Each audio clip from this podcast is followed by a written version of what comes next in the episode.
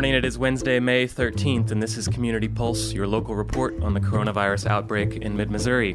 I'm Tim Pilcher, and I'm joined once again in the studio by our new producer, Mallory Daly. Good morning, Mal. Good morning, Tim. And today on Community Pulse, we'll be discussing a local mutual aid project in Columbia that has arisen to address some of the emergent needs of our community caused by the coronavirus and the economic shutdown that has come along with it. The project is called Como Mutual Aid, and joining us by phone this morning is one of the organizers of this group, Renee Maxwell. Also with us is Dr. Elizabeth Alleman, local family physician and host of Your Health at, excuse me, Your Health Matters, which airs tonight at 6 p.m. on KOPN. Good morning, Elizabeth and Renee. Thanks for jo- joining us today. Good morning. Good morning, Tim. Well, Elizabeth, why don't you start us off with the numbers and then we'll get into talking about Renee's project. Yeah, so worldwide, 4.34 million cases documented, uh, with 293,000 uh, deaths and 1.6 uh, million recovering. In the United States, um, the total is 1,408,000, 409,000 when you round it up. Uh, cases with 83,000 deaths and 297,000 uh, people recovering. In Missouri, we have 10,266 cases with 532 deaths, and the um, one of the things that's exciting to me is if you look at the average daily new cases over the previous seven days and chart that over time, we have seven days of decreasing numbers in Missouri. Um, and the folks who talked about let's have an evidence based approach to reopening would say that we'd want 14 days in a row um, before we opened the state. We eased our regulations and maybe opened the state, depending on what you mean by that, a week ago.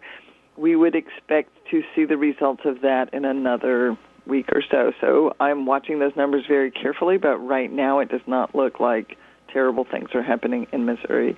And um, um, Boone County has a stable uh, uh, of 100 uh, cases, and the surrounding counties have pretty much stabilized out and haven't had many new cases in the last couple of days either. So um, that's the numbers. I did want to say one thing, and that is that as of Friday, Boone Hospital Center is offering antibody testing, and I'm hearing that Quest Labs is as well. And so tomorrow, I would like to talk about antibody testing and what it means. I, I'm interested in that topic, but it has felt like a academic discussion until we actually had it accessible to people in Boone County. So mm-hmm. That's what we want to talk about tomorrow. But Great. Renee, thank you so much for coming on and talking about us. I am fascinated by what you're doing, and I'm wondering if you could briefly explain what Como Mutual Aid is. Sure. Thanks, Elizabeth. Uh, yeah, I'm happy to talk about our project. Uh, we started in late March by uh, creating some Google Forms and sharing those on our Facebook page. And the way it works is uh, we have a volunteer sign up form and uh, another form for folks to request support. The primary service that we offer is a grocery delivery and donation, and so uh, any folks who need help with groceries can fill out the request form, and then one of our volunteer coordinators will contact them and get some information from them and match them up with one of our awesome volunteers who goes. They're the ones who actually pick up the groceries and make the donation for them. Uh, we have a fundraiser, and that's what we use to reimburse folks for the grocery purchases. And folks can also request additional assistance with things like prescriptions or transportation to doctor's appointments. And some folks just need uh, emergency cash assistance, so we do what we can to help those folks. Uh, but primarily, we're focused on grocery deliveries. Okay, and so if people were interested in, if people needed um, assistance or had resources, how would they um, let? How would they? How could they get in contact with you? So there's two ways folks can reach us. Uh, we have a phone number, and I'll pull that up in a second here. Um, and then, of course, our request support forms. Um, and those are all available on our Facebook page. So that, that's the best way, really, to get more info is to go directly to our Facebook page, which is Como Mutual Aid. And there's a pinned post at the very top, and it has links to all of these forms as well as our fundraiser. And I can give you that phone number. Uh, and this is helpful for folks who may not have good internet access. Uh, you can leave a message at 573 542 0502. Great, and we will uh, share those links and the phone number uh, when we post this episode on online later in the day. Great, thanks, Tim. Yeah, well, I wanted to take a moment to dive a little bit deeper into the the subject of of mutual aid. This is a term that I think isn't quite yet in common parlance, but um, I, would love to know uh, from your perspective as an organizer of this group why you've chosen to organize uh, along the lines of mutual aid versus uh, perhaps any other model, and what that means for you and how the group is organized. Sure. Yeah. Um, so mutual aid is the idea behind mutual aid is that it's um, in, instead of a the typical model that most people are used to, which is the charity model, which is more of a top-down model. Mutual aid is uh, horizontal, and it is supposed to uh, eliminate power dynamics. So there, there's no sense of um, uh, givers and receivers uh, uh, of having any kind of hierarchy, and it's very like uh, it's organized horizontally. So really, we encourage people to um, participate in giving and receiving in any ways they can. Um, but it also is, you know, focused on folks who have resources and privilege to share those and use that privilege and those resources to bring up people in the community who are more vulnerable and marginalized, who always bear the brunt of any crisis in our society. And that's really what this, I think, this project aims to do. I don't know that it's um, strictly successful in terms of mutual aid. It's just that we um, don't have a lot of opportunities for folks on the receiving end to kind of give back, although folks have certainly um, expressed interest in that. And I think um, they go about doing that eh, by sharing these resources with their neighbors, because that's one thing we definitely have seen occur. Um, once somebody finds out about this project, uh, we see more folks in their neighborhood hitting us up for assistance as well, which is great. That's what we want. We want word to get out to folks who, who need this. Um, but really, the bottom line is what we want to eliminate are power dynamics. And um, the other thing that uh, typical charities tend to do in their model of organizing is uh, just by the nature of how nonprofits work and all the requirements they have there tends to be a lot of bureaucratic barriers to folks who need assistance. Um, and that's how people end up falling through the cracks, and, and that's kind of where we come in. Mm-hmm. So there's this, uh, I guess we could call it an, an, attempt at an embodiment of a different kind of social relation, but more along cooperative lines, right? As, exactly. a, as opposed to this transactional, uh, top down, one entity giving a donation to another. Um, Right, yes. and we often see this in times of crisis, um, often in disaster relief scenarios after large floods or hurricanes or tornadoes. We see neighbors, community members stepping up to help neighbors uh, without the umbrella of a charity, or maybe before, say, an organization like FEMA has the time to arrive. It's typically neighbors who are stepping up to help their fellow neighbors. That's exactly right, Tim. And in fact, there are other folks doing that in Columbia who, you know, don't don't necessarily have a Facebook page or online forums, but we've seen that um, some folks affiliated with uh, the Almeta Crayton Everybody Eats program. They're out uh, providing meals in their neighborhood, you know, right on the, right on their own block, and making sure that kids are home, who are home from school are still getting fed. There's lots of restaurants who are providing free meals for kids or maybe service workers who are out of work. So that's what we want to see. You know, it's just people helping people and neighbors helping neighbors. Mm-hmm. Well, that's great. I'm seeing a lot of these uh, mutual aid efforts pop up. Uh, very few of them actually use the la- the label of mutual aid, but um, we can see community members stepping up to help one another during this time of crisis, and it's really heartening to see. And I think it's it's out of necessity. It really is. It's definitely a necessity. Um, unfortunately, we don't have good safety nets in this country uh, for folks. We we already had a lot of problems with housing and food insecurity in our community before this crisis hit, and this has certainly exacerbated all of those problems for a lot of people. And I, I think we're, we're only going to see an increase in that sort of issue. And it's really, you know, time for everybody. And, and this is, you know, I see a crisis like this as an opportunity. This is where we, this is our chance to build, you know, the kind of world we want to have. And this is our chance to really come together for our neighbors and make sure that nobody does fall through the cracks.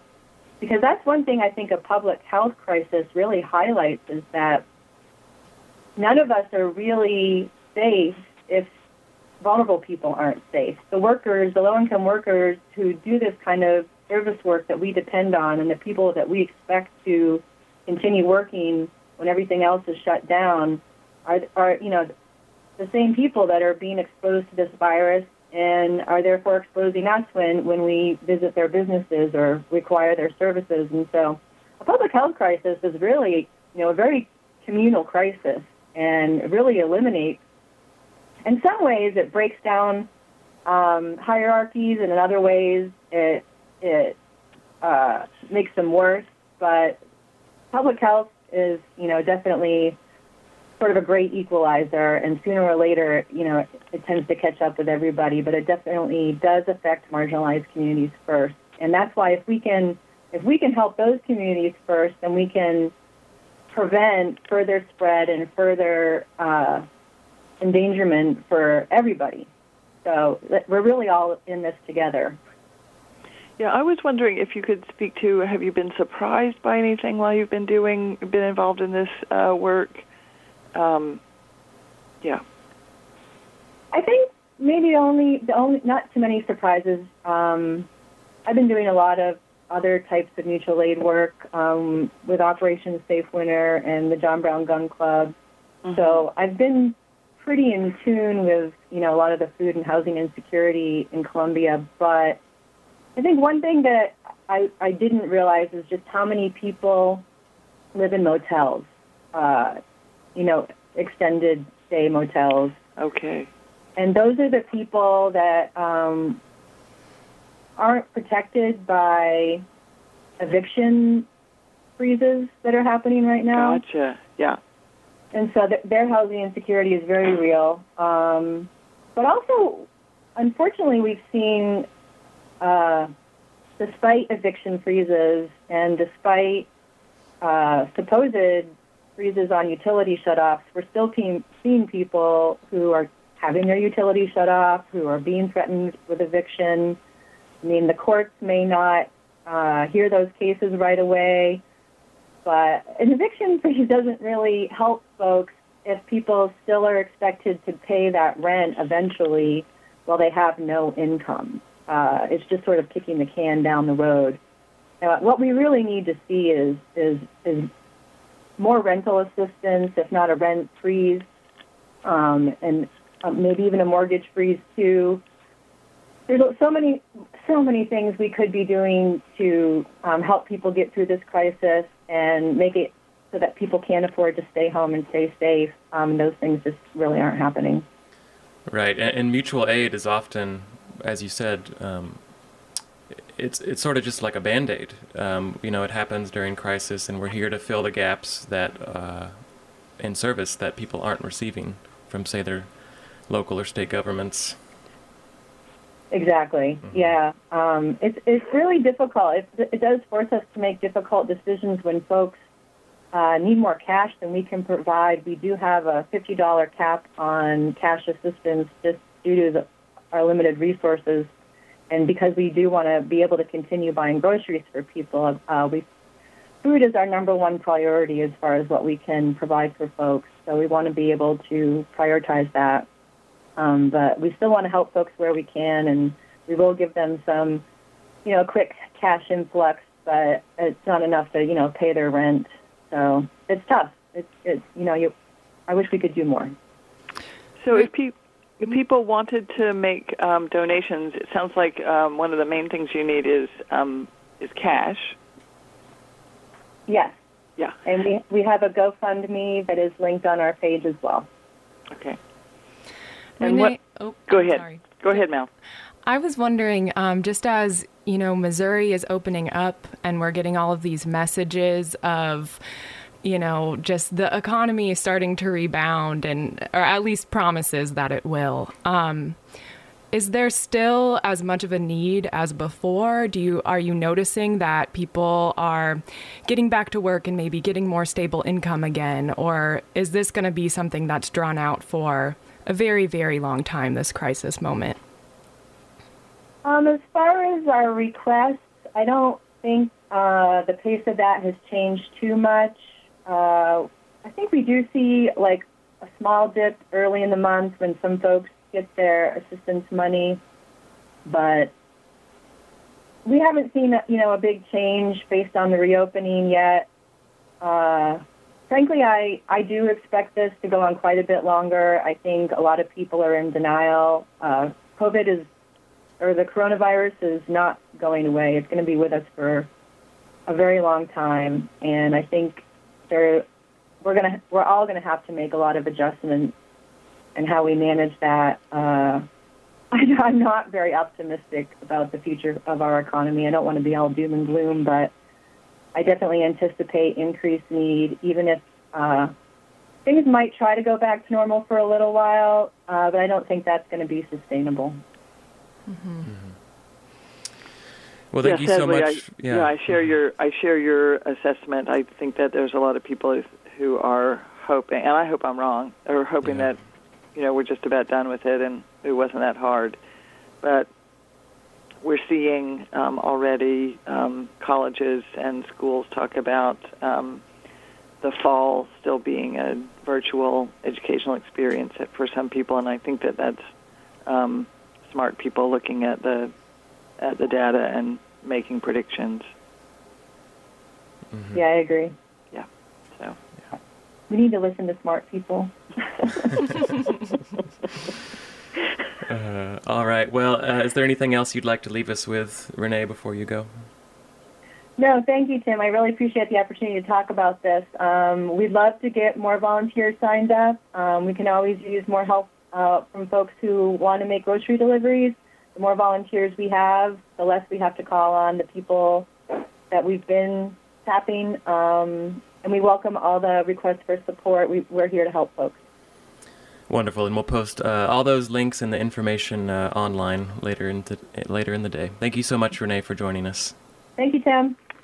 and thank you, Dr. Alleman. Uh, do you, Thank What's in store for us on uh, Your Health Matters this uh, evening? it's a very lovely conversation I had with Tracy Wilson Kleekamp about um, race and inequity. Um, I, I thought we were going to focus more on the pandemic, but it, we really just um, had a lovely conversation about uh, race and um, moving out of racism. Um, so that's uh, tonight at six, and then um, tomorrow we'll be talking about antibody testing, which is finally available in Boone County. Great. Well, we'll talk to you then. Thanks okay, so much. look forward to it. Mhm. Bye. And that is it for today's edition of Community Pulse. Once again, we were speaking with Renee Maxwell, one of the organizers of Como Mutual Aid, and of course, Dr. Elizabeth Alleman, local family physician and host of Your Health Matters. Thanks for listening to Community Pulse. You can catch us for now every weekday morning at 9 a.m. Starting next week, we're going to pull back to Monday through Thursday. And uh, Mal, did you have a, a some news about Farm and Fiddle you wanted to tell us? Yeah, I would like to share with you all that tonight on Farm and Fiddle, um, Margot and Josh and Melinda Hemmelgarn continue the conversation on summer reading with special recommendations from Howard Marshall and Rhett Hartman. So uh, tune in tonight, Farm and Fiddle at 7.